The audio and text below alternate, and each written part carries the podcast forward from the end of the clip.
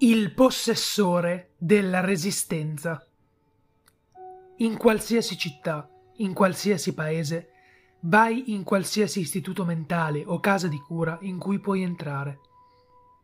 Una volta dentro, chiedi alla persona che lavora alla reception di vedere il possessore della resistenza. Il lavoratore dovrebbe quindi portarti in un corridoio che non potrebbe essere dove si trova alla fine ti imbatterai in una porta insanguinata con urla disumane di agonia provenienti da dietro. Il lavoratore la aprirà per te e se ne andrà.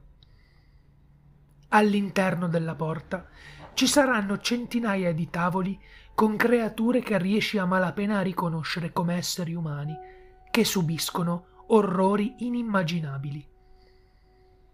Ti suggerisco di non soffermarti su di loro troppo a lungo. Si sono guadagnati il loro destino. Ci sarà un tavolo vuoto direttamente di fronte a te, con un uomo in un sudario nero in piedi sopra di esso. Devi entrare e sdraiarti su quel tavolo. L'uomo tirerà fuori una lunga catena e la userà per legarti al tavolo. Non importa quanto lotti, non sarai in grado di liberarti. Inizierà quindi a torturarti in modi che nessuna mente umana potrebbe immaginare, né essere scritto in nessuna lingua di questa terra. La cosa peggiore è che, mentre sei su questo tavolo, qualunque cosa ti faccia la figura avvolta, non ti avvicinerai più alla morte sarai torturato qui per quella che sembrerà un'eternità. Il dolore sarà incomprensibile, secondo a niente. Anche le anime condannate all'inferno piangeranno per te. Mentre questo va avanti, non devi lasciare fuori alcun segno di dolore, altrimenti non finirà mai.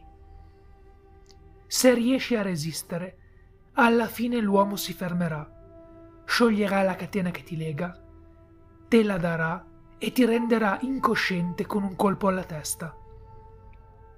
Quando ti sveglierai, sarai fuori dal manicomio o dal ricovero con la catena avvolta intorno alla tua mano. Quella catena è l'oggetto 257 di 538.